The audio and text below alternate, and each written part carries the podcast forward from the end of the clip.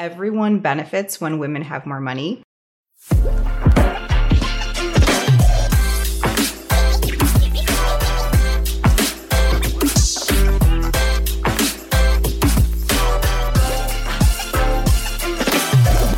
Hello, and welcome back to the podcast. Today, I'm speaking with a very special guest, Ashley Feinstein Gerstley, who is the author of Financial Adulting, a guide that breaks down everything you need to be a financially confident and conscious adult. She is also a money coach, author of the 30 Day Money Cleanse, and the founder of the Fiscal Femme, a money platform on a mission to end inequality through financial well being. Hey, Ashley, welcome to the podcast. Hello, thank you for having me. Of course, I'm so excited. I have been wanting to do an episode all about the basics of what you need to know to manage your money, and I knew that you would be the perfect person for this episode. So thank you for being on. I'm honored. Yeah, so before we dive in, can you tell us a little bit about your background and what you do? Yes, I am. I call myself a money coach or a financial educator, and I founded a company called The Fiscal Femme that I started. It started as a blog about 12 years ago now, which is oh, wow. wild. and I have I wrote a book called The 30 Day Money Cleanse and my most recent book is called Financial Adulting and it came out in March. Nice. Yeah, I started as a, a blog as well, so I know how things can transition very quickly into much bigger bigger projects, which is exciting. Yes, so and congrats looking on your back, success. it makes sense, but looking forward, you have no idea what's coming. Yeah, exactly. Yeah, that's really cool. So I know the Fiscal Femme is all about helping women become wealthier. So, in your opinion, why is that so important? Oh my goodness, for so many reasons. I'd say first, everyone benefits when women have more money. There's some compelling statistics that women give 90% of their wealth back to their families and communities. And that number, I think it's 30, 35% for men. And mm, for the women wow. themselves, Big difference. a huge difference. So, yeah, so just even thinking about that, you know, families benefit, societies benefit. Companies do better when they have more diversity in their management and on their board. So, I'd argue the and when women are so it's full scope of who benefits. And then also wealth gives us freedom in our choices and where we work, in our relationships, being being able to leave a relationship where we're not happy or worse, and just our time in general. Um, and then also just that society has very little safety nets and support for women and mothers, and a lot of solutions to make life work require wealth. So those are some of the things I think about, but it it's definitely very important to me. Yeah, I agree a 100%. And I know you have a background in finance, right? That was what you did as part of your corporate job. Yes. And yeah, so I guess what were the steps that you took to repair your relationship with money and learn how to build wealth for yourself?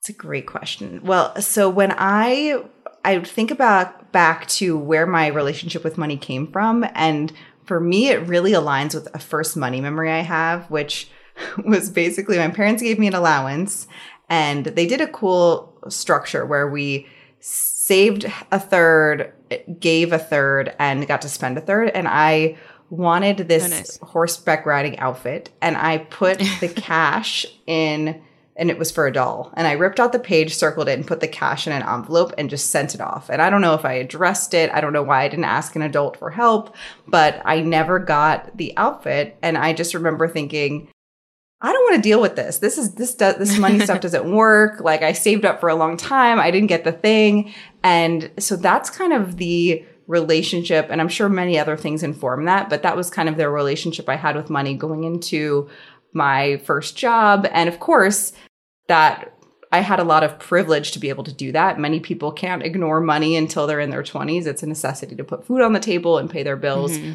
But repairing it for me was really looking at it and understanding what I had, where it was going, and also reframing how I viewed money and dealing with it because I thought it was this chore or this thing that would restrict me or limit my fun, but it's mm-hmm. it, I started viewing it as an act of self-love and seeing that oh, it's giving me I love that.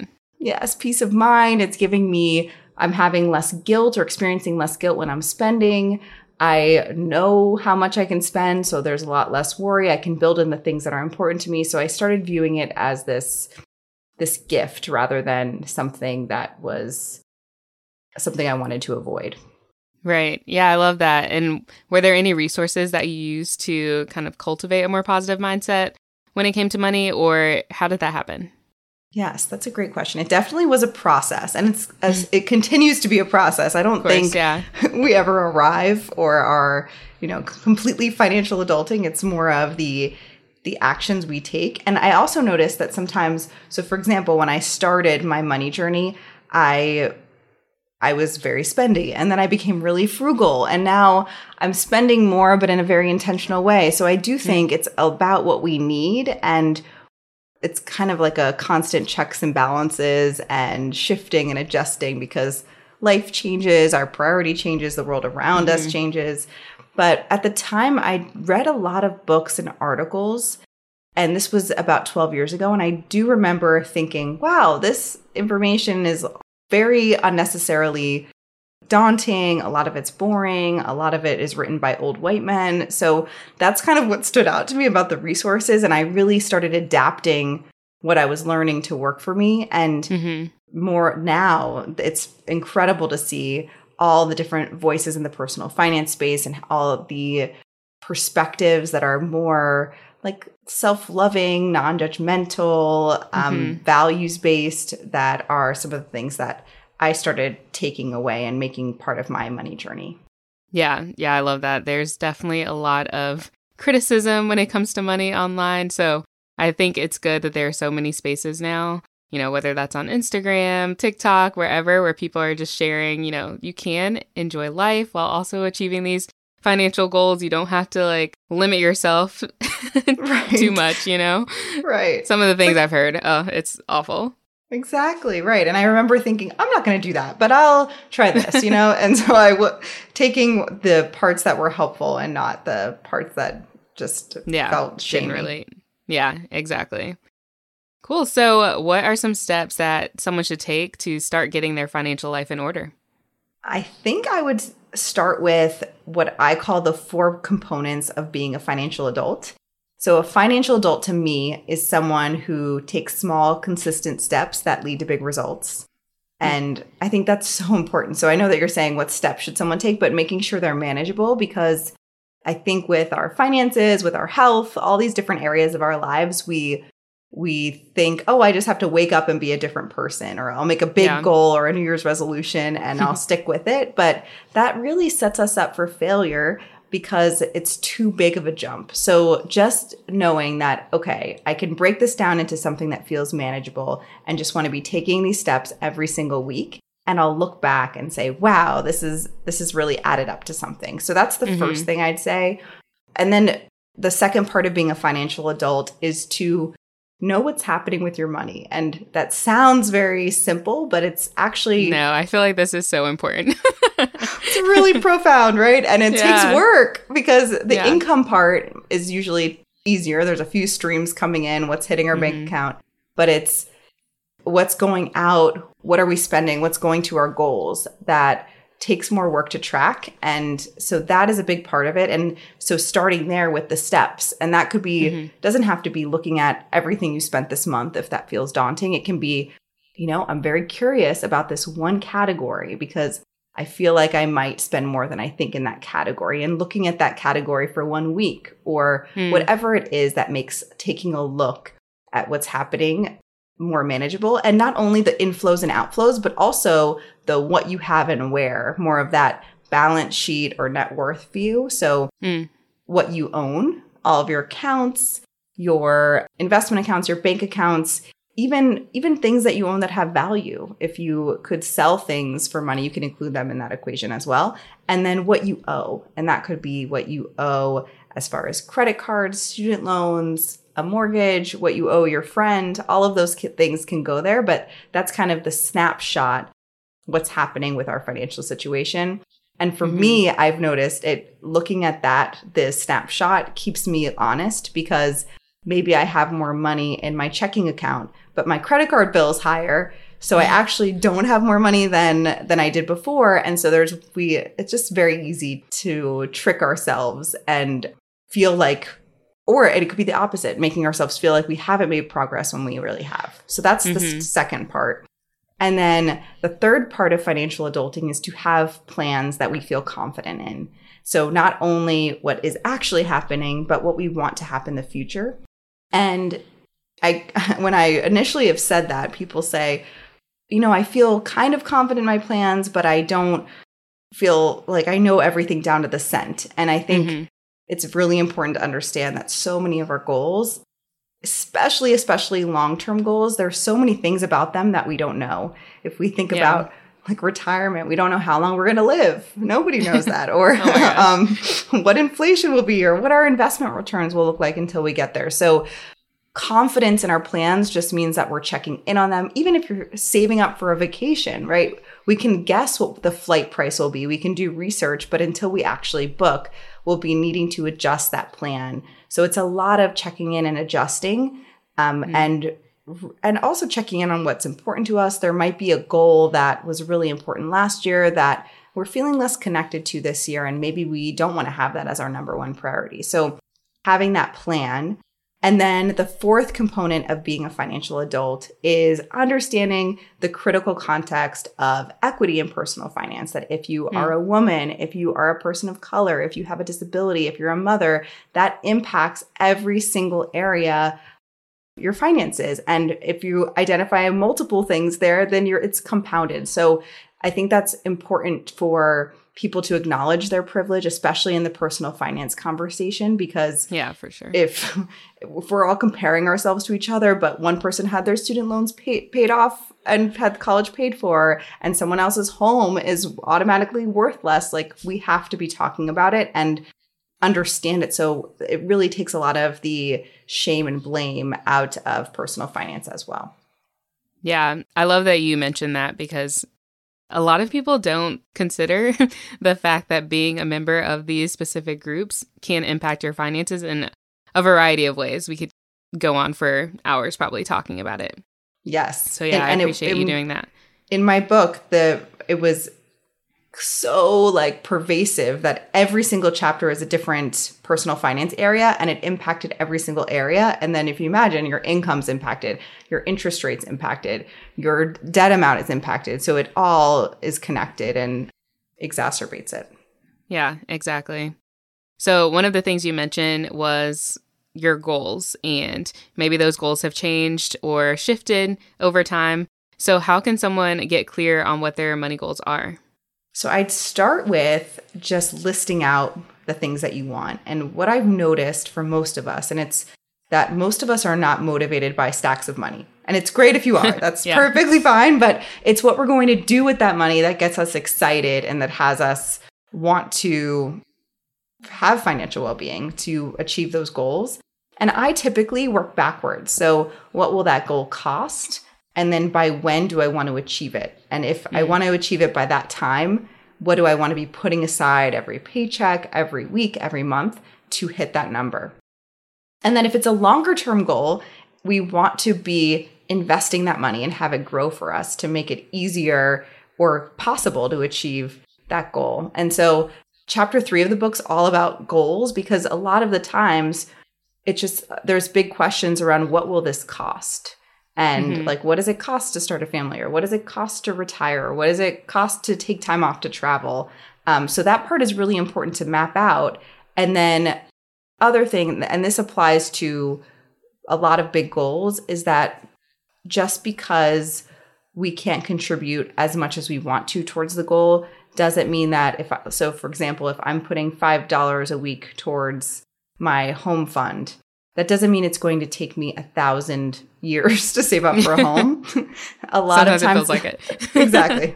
Or it might, and it might feel like it, yeah, for sure. but a lot of times our goals are exponential or our progress towards our goals. So mm. sometimes it can feel looking at those numbers of what the goal will take can almost demotivate us because they're so big and daunting. So mm. in that case, I think it's helpful to know that number, but to more focus on the small steps and know that these small amounts can add up, up over time and that all of these different habits that we're building with these weekly steps tend to kind of snowball. And what we're doing next year, you might not even believe that you're doing that based on what was happening last year. Yeah. Yeah, that makes sense. And I know you mentioned, you know, for longer term goals, we should be investing that money. But investing can be really confusing for a lot of people. They think that they need a lot of money to get started investing, which I know is not true at all. So, can you share some of the basics of investing that every woman should know? Yes. It's a very big topic. We could do like multiple talks about this together. But I'd say a few things. So, like you mentioned, you do not need a lot of money to invest, especially with the different apps that are available. And there's, you can start investing with $5 even. And I do think so, there's generally it's recommended, and I agree with this. Outside of retirement, we want to have a few boxes checked before we put a lot of our savings towards investing. We want to have our rainy day fund so that we're protected in case of an emergency. We want to have maxed out our 401k matching because that's like 100% return course, on yeah. that money. We want to have paid off high interest credit card debt and be investing for our retirement. But just because we don't have those boxes checked doesn't mean that we can't start investing and set aside mm-hmm. money to almost learn how to invest. Because I think there is a tendency, and I see this more so in women, that we want to really understand everything before we do it. And yeah. you know, we, and it's it's smart, right? We work hard typically for our money. We're making less than men for the yeah. same job. Like we want to be smart mm-hmm. with it, but it's we're never going to know everything and there's certain things that you need to know and there's a ton that you don't. And so I find that it, by just getting started learning you could read, you know, thick books and still not know how to actually, you know, hit buy and what that feeling feels like. So even if we don't have those boxes checked, we can start investing a fixed amount right now. Like say I put aside $100, $250 to learn. And then when I do have those boxes checked, I am ready to like amp it up and put yeah. more money towards it. Yeah, that makes a lot of sense. And let's go back to those boxes that you mentioned. So, first one was a rainy day fund, right? Yes how much should people be saving for that fund? So I have I break it up into two parts. So the minimum rainy day fund is kind of the like one month of expenses, a thousand dollars, just that minimum amount we want to have in cash in case of an emergency. And then there's more like what's the ideal rainy day fund? And mm-hmm. it depends on your situation. For example, in your industry and in that market, maybe you expect it would take three months to get a new job, but someone else, it might take a year. And so that would impact how many months they want to have saved. Um, the other thing I think that's interesting that we kind of always assume that our spending stays the same in the case of an emergency. And as that's a good point. As morbid as it is, like it is helpful to think about a few emergency situations and think about how many months would make you feel comfortable and how you'd want to be living because maybe you'd be fine with not doing some of the things you're doing in that situation. Or maybe you say, you know what, I want to live the same way. I want to keep traveling. I want to do my extra things. And so I want to have that extra buffer saved. And as much as we plan, the pandemic really showed this. Until it happens, it's hard to know how we're going to feel. And so in a case of an emergency and and or you lose your job or there's a round of layoffs, you might notice, "Oh, I feel like I don't have enough money saved." And that's a really good indicator that you might want to up the number of months or that you want to check in on that number. So it's typically recommended three to six months of expenses. And I think it's important to think about what those months look like. If it's going to just be yeah. your rent bills and some food or mortgage, mm-hmm. your bills and food, or if it's going to be your regular typical life. Yeah, I've never thought about it like that because you're right. Certain emergencies will require you to spend more than you typically would in a month. So yeah, I think that's a good point to call out.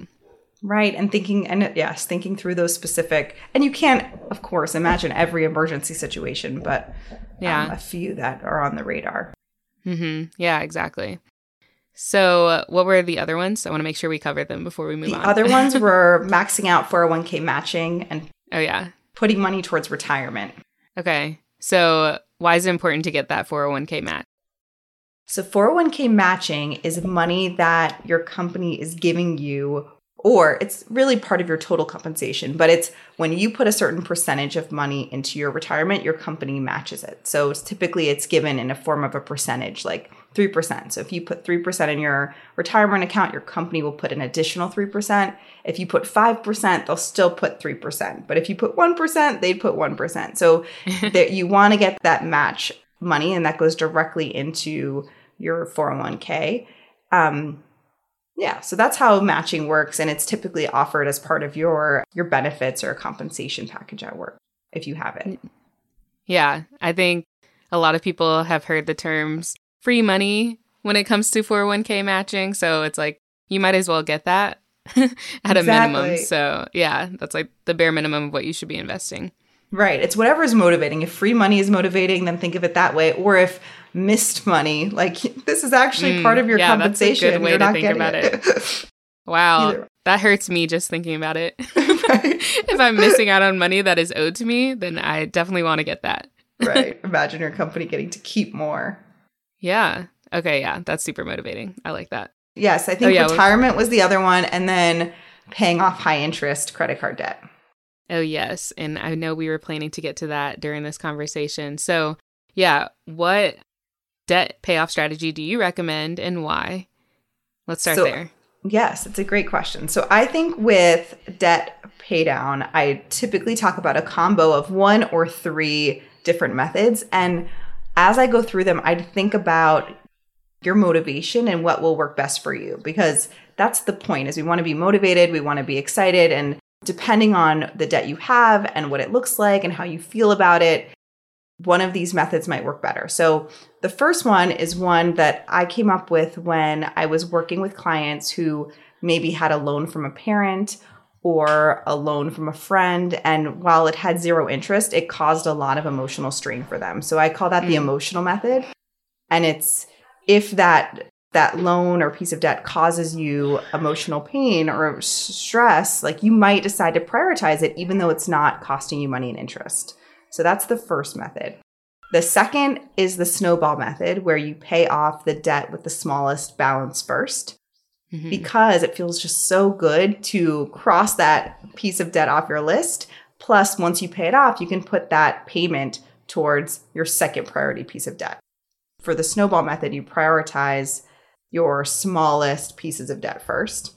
And then yeah. the third is the interest rate method, which is paying off the debt with the highest interest rate first because it's technically costing you the most money. So sometimes it works out that the smallest piece of debt has the highest interest and and the emotional method doesn't just have to be with family and friends. It could be with a bank or a student loan company that you have had a horrible experience with and you just want it to be gone, you know? So it yeah, could be that, that too. But sometimes it's very clear which one comes first and sometimes it's we sometimes I'll make a plan with someone and we'll make a priority list and when they go to put the extra money towards debt priority number 1 they realize it's not actually their priority number 1 and that's yeah. okay as long as you check in and say okay I thought I wanted to put it here but I want to put it here why mm-hmm. is that yeah yeah exactly and I know you mentioned that it's important to pay off high interest credit card or debt was it high interest credit card debt or just high interest debt in general I know I feel like high interest debt, but it's typically credit cards yeah. that are the ones mm-hmm. that are yes. Yeah. So, what would be considered high interest?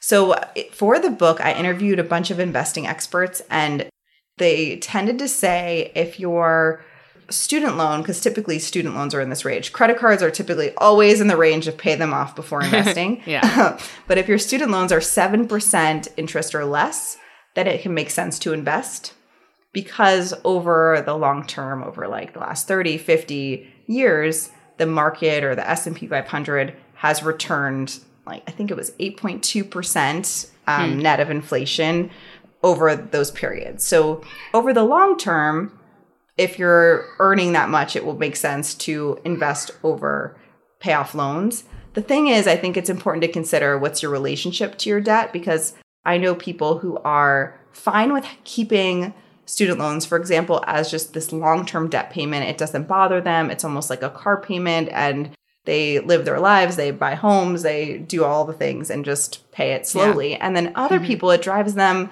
bananas and they just want to pay it off as aggressively as possible. So I think how you feel is important. And then also, it's important to know that you don't really know what's going to happen in the market in the year or two years or three years that you decide to pay down your loan instead of invest or invest instead of pay down your loan. So it might yeah. not end up being one of those average 8% years. It might be a year where the market's down and you invested and it's you know a bummer. So I think considering that in the short term we really can't know what the market is going to do when we're making that comparison is important too. Mhm. Yeah, I feel like I kind of waver on that. You know, I want to invest more, especially because I'm still young, technically, and I I have longer to invest, so I want to put as much money as possible towards my investments. And so I just think, oh well, my student loan interest rates are really low; they're less than seven percent, so I'm in no rush to pay them off. But then I'm like, well, if I paid them off, I'd have more money to put towards investing. So yeah, definitely go back and forth. Yes, and I think that's a really I'm so glad you shared that because I think we often think of personal finance and money management as this very mathematical thing. Mm-hmm. But so many times it's it's really more of an art and that we're adjusting and maybe right now you say, "You know what? The market is very volatile. I'd rather put or the market's really low, right? I'd rather invest now and yeah. put pay down my student loans a little slower and maybe you check in you know and um, change but i would say because we're emotional when it comes to and each of us is different but i just know me that as much as i know that the market will on average earn 8% or mm-hmm. when i'm watching the news and things are dropping rapidly like i can still feel that panic or worry. And so it's important for me to know that in making those types of decisions because it will impact them. Yeah, yeah, definitely. And along those same lines, I know an important aspect of paying off your debt, regardless of whether it's credit cards, student loans, whatever, it impacts your credit score. So, can you explain a little bit about what credit scores are and why they're important? Yes. So, our credit scores are supposed to tell lenders how risky it is to lend us money, so how likely we are to pay them back. And we're assigned a number typically between 300 and 850. The higher, the better for the score.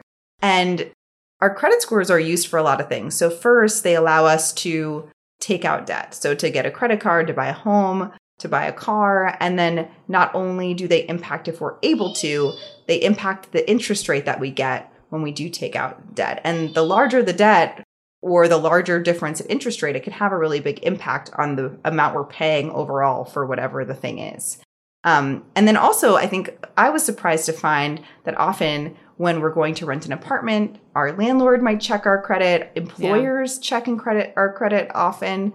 Mm-hmm. Maybe not often, but like I want to say yeah, thirty percent of the time or something. Mm-hmm. It's happened so, to me before, yeah. Yeah, so it's it's um it is a useful number to have and it comes into our lives often. Mhm. Yeah, so what are some ways that we can increase our credit scores? Yes. So the two most commonly used credit scores are the FICO score and the Vantage score. And what the good news is is I think regardless of how someone is evaluating your credit, a lot of the same things apply. So it they might be slightly different percentages or have different weights, but generally, all of the things I'll list are things that are going to be beneficial to your credit, regardless of who's who's um, looking at it. So, mm-hmm. one of the things that I thought was really interesting is one of the quickest ways to get your score up is to remedy errors on your credit report. And we have three credit reports through the cre- three credit agencies Experian, TransUnion, and Equifax. And this is not your credit score, but it's the information that goes into your credit score. So it's very important information. And I've heard up to 80% of these credit reports can have the wrong information. And oh, wow. sometimes, I know, sometimes the information doesn't impact our credit, but sometimes it does. I've had someone who had someone else's loan who wasn't theirs on their credit report, and that person wasn't paying on time. So it was negatively mm. impacting their score and it wasn't even their loan. So that's a very quick way to remedy to increase your score is to fix one of those errors. And you can download your credit reports once per year for free at annualcreditreport.com. So yeah, that's, that's one way. And then also, this is not necessarily how to increase your score, but two myths that drive me nuts are um, that it hurts your credit score to check your score. So you can Oh, check yeah. your score as much as you want and it will not impact your score. The a hard inquiry or when you're taking out a loan or when a credit card company checks your score, that is a hard inquiry and that can impact your score for around 12 months. The other myth that I hear, which is very expensive, an expensive myth, is that you have to keep a balance on your credit card to improve your score. And yeah, I definitely heard this one a lot. yeah. It's like, I don't know, this one gets passed on and it makes credit card companies a lot of money uh, because when we hold a balance, we're paying that high interest rate. And sometimes people are holding a balance just to have a better score and they could be paying off that balance. So that is a myth. You do not have to hold a balance. That does not improve your score. It actually, when I'll talk about some of the ways to increase your score, does the opposite. Oh, interesting. Yes. So the biggest things to increase your score is having on time payments. And that could be setting up automatic payments so that you don't miss a payment, but making payments on time is the biggest factor in our credit score. Um, another thing, if you can, to keep your balances low, part of our, our credit score is the amounts owed. So there's a credit utilization calculation, which is hmm the amount that we're using of our credit cards divided by our limit. And even if we pay our credit cards off in full every month, they might check when it's at its highest balance. So Yeah. just because we pay off in full does not mean that it is a zero utilization. But look, the lower typically is better here because the idea is that we're not using a lot of our credit and we're not, it's not as a high risk that we're not going to pay it off. hmm And then generally, as we pay down our debt and use those those three methods we talk, talked about, we'll see our score improve. And then the others, they're less impactful, but if we have older accounts, keeping those accounts open, there's some mm-hmm. there's some calculators online where you can see what that will imp- how that would impact if you closed an older account. And sometimes the impact is small. And so if it is an account that like it's a card you don't use or don't like and it would really simplify your life, I do recommend checking those calculators, especially if you don't need your credit in the near term, because it could make your life a lot easier, potentially less expensive if it the card, you know, you're paying a fee on it or something, Mhm. and it might not impact your credit that much. Yeah. And then Yeah, if you're looking sense. to build your credit and you don't have, for example, let's say another way to build credit is to open a credit card. But if you cannot Mhm. do that, you can open up a secured card, which, Oh, yeah. Can you explain that? yes, a secured card is kind of like a, it's kind of like a debit card in the sense that, let's say I want to open a $200 secured card. I would give the bank $200 and then they give me a credit card with a limit of $200. So it's a way to build trust. And you just want to hmm. make sure that they're reporting this to the credit agencies so that it is something that's building your credit and that there aren't a lot of fees associated with the card. But that is a great way to, to build credit. You can also ask if I have this secured card, how long do you think till I can open a credit card? And so you build up to that. And then Yeah. another way is to be an become an authorized user on a family or friend's card. Yeah. But it's important to know that when you become an authorized user, you are now tied to their credit. So if Yep. you want it to be someone who you trust their financial habits, because if they don't pay their credit card or are over 30 days late, for example, that will impact your score now too. So Yeah. that's the the kind of the risk with that. And you have to know someone who would be open to that, which is another thing. Yeah, exactly. I can't say I know too many people who I would add as an authorized user on my credit card. exactly. It's a But, big yeah, test. my- yeah. Yeah, for sure. My parents got me my first credit card. I think I'm not sure if there's an age limit for when you can get a credit card. I must have at least been 16, but definitely before I went off to college at 18. And so I have a credit card that's like very old um as far as credit history, which I keep open and that's where my Spotify bill goes and it just, you know, pays automatically every month so that it stays open. But yeah, That's those are really good tips. right. And then if you see on your bill anything other than the Spotify charge, you know something's going on with the card, but otherwise you don't have Yeah. to do anything with it. exactly. Yeah. I don't think about it. Don't use it for anything else. So That's great. yeah. And that was such like such a gift for them to do that for you. Yeah, exactly. I know that I was fortunate because I graduated and was able to buy my first car without worrying about credit because I had really great credit by then. So, That's yeah, amazing. it's definitely a gift. So, something else I wanted to talk to you about was insurance. Mm, And this has come up a not a lot, but I've seen recently various things in the news, especially if young people, this is kind of morbid, of course, but young people pass away. They start these GoFundMe profiles or pages to raise money to cover funeral expenses or whatever.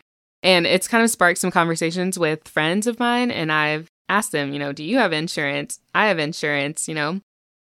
Are you thinking about this now, even though we're still young? So I'm curious what your thoughts are. Should everyone have an insurance policy? And can you explain the different types of policies that are out there? I know there's term, there's whole life. yes. Yeah, let's so get into that a little bit. Definitely. So first, something you mentioned about the funeral expenses, I there's a chapter in the book on estate planning, and it's funny Mm. because we might think that estate planning is just for very wealthy people, but we all have an estate, no matter how much we have or how much we owe. It's just what's happening with our assets and the things that we owe when we pass. And so having a plan for that is, or at least knowing what would happen in the state you're in, is really helpful to decide if you want to put something on top of that, like a will or some type of like essentially, and having some other important documents. Right. I'll Yeah. digress, but um, we'll keep it simple for now. yeah. so read that chapter. But for life insurance, I'd say if there's some situations where it really makes sense to have it, if if someone depends on you financially, it could be a child, it could be an elder dependent, makes so much sense to have life insurance so that they're they're taken care of should you pass. Mhm.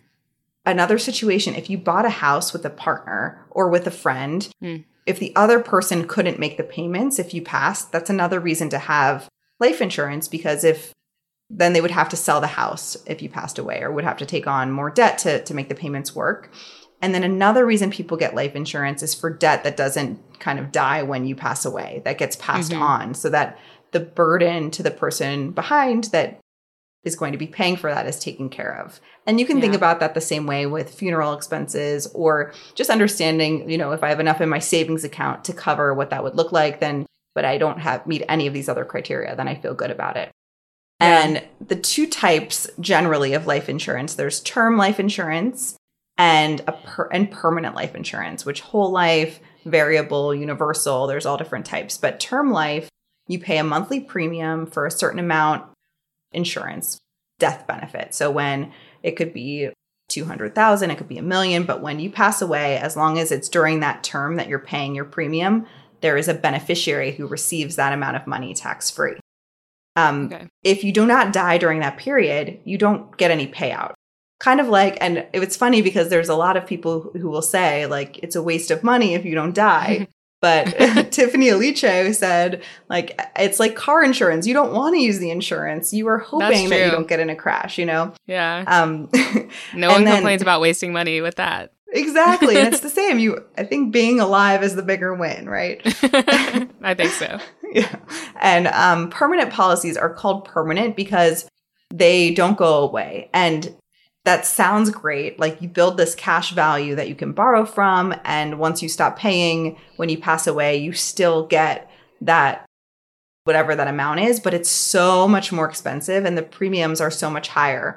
And so for the majority of people, term life insurance is the best option. And if I have a like I've had fun modeling this out with people, but if you invested the difference in the cost of the premium because it's so much higher, um, and you'd have so much more money than if you use that money to pay for insurance. So the experts that I interviewed for the book, a few examples of people who it makes sense to have permanent policies is if you have a high value illiquid like non-cash estate that you're Mm. passing on like a family farm or a multi-generational business where what you're leaving is not in cash but someone would have to pay the estate taxes in cash Hmm, that's yeah. the situation or if you have a child or family member who has special needs and they will need expensive care throughout their life even after so the term wouldn't work because after the term is up they still need that insurance unless you save up enough to to cover their needs for life but that Right. could be another example when it might make sense to get it so um I do think because the commissions are really high on permanent policies that a lot of people are sold permanent insurance policies who are, they are not a fit for, which is Yeah. angering. Oh, yeah, for sure. And I feel like they honestly target people who are just not as educated on this stuff. And it's very unfortunate. I know I have so many family members that have been tricked, I'll just say it, tricked into purchasing these permanent policies. And I try to educate them and tell them, like, no, you need to go with term. And here are the reasons why this would probably be a better option for you. So, yeah, it's and tough. it's honestly like the trick it's so tough because they have these presentations these things are so complicated it's hard to like Mhm. pull it apart what you're even doing but then if you just take flat numbers of like this is what it would take to get the same size term policy and this is how much i'm paying in and if i invested that amount like that's how it makes sense to me because all of the Mhm. you know, borrowing against it and paying it back. It gets just so convoluted that I think it's hard to pick apart what the value is. Yeah, yeah, exactly. And again, I guess you can think about that as missed money too. If you're, you know, investing in a whole life or so called quote unquote investing in a permanent policy, how much you're missing out on. Right. I love that. Yeah. Make Yeah. everybody worry about how much they're missing out on as their motivator. I know that's that's the theme for this episode now. awesome. Well, those have been really great tips. Thanks for sharing and answering all of those questions.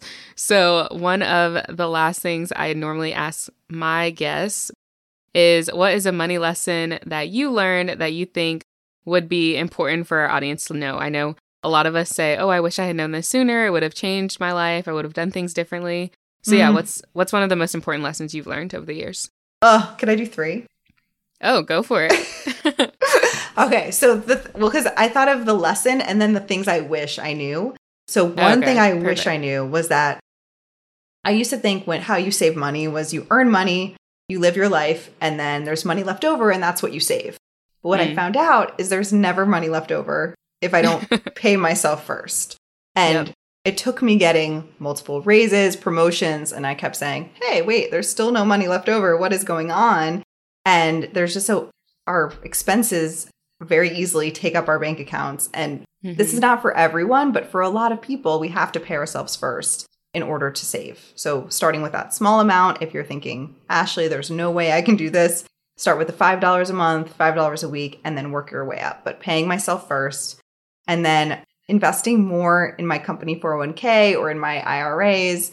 I wish that I did that when I was younger. Like you mentioned, when Mm. you're younger, you have that benefit of time where our money can compound and grow. And I don't know anyone who looks back and is like, I wish I put less in my retirement, you know?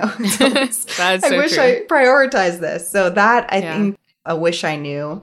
And then lesson, I think an issue with to step back, but I graduated from college, studied finance, worked in finance, and felt like very shameful that I didn't know more about money and personal finance. Mm. And I think one of, in addition to that feeling horrible, one of the dangers of it is that we might trust other people to make decisions or trust their advice over trying to figure it out because we might think, oh, I'm not going to figure this out or I'm just bad at this or whatever Mhm. it is. And so something I did in one of my first jobs is I took investment advice from a coworker who sounded very confident and it was a speculative investment in these like companies and Yeah. I just if I had and I remember when I lost money and it was a big amount of money to me at the time, I decided never again. Like I'm going to figure Mm. that I realized he didn't know. He just sounded confident. Yeah. And so to know that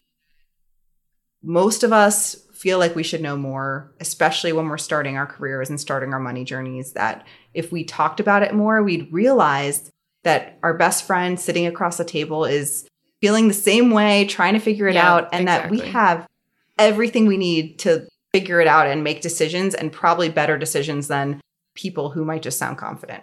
so, yeah, yeah, that's so true. We definitely need to talk about this more. yeah. I feel like maybe it's just because I'm in this space, I'm not sure, but I feel like people are opening up to speak talking about money more often and having some of these conversations so that we all can learn from each other.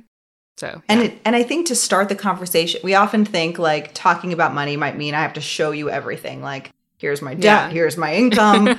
but it doesn't have to be like that. You can just share, I'm paying down debt, or I'm trying Yeah. to save more, or I'm Mhm. trying to negotiate a raise. You don't have if it if that makes it feel daunting, like don't share the specifics yet. Don't it Yeah. doesn't have to be or even just yeah, it can be very non-specific to start that conversation.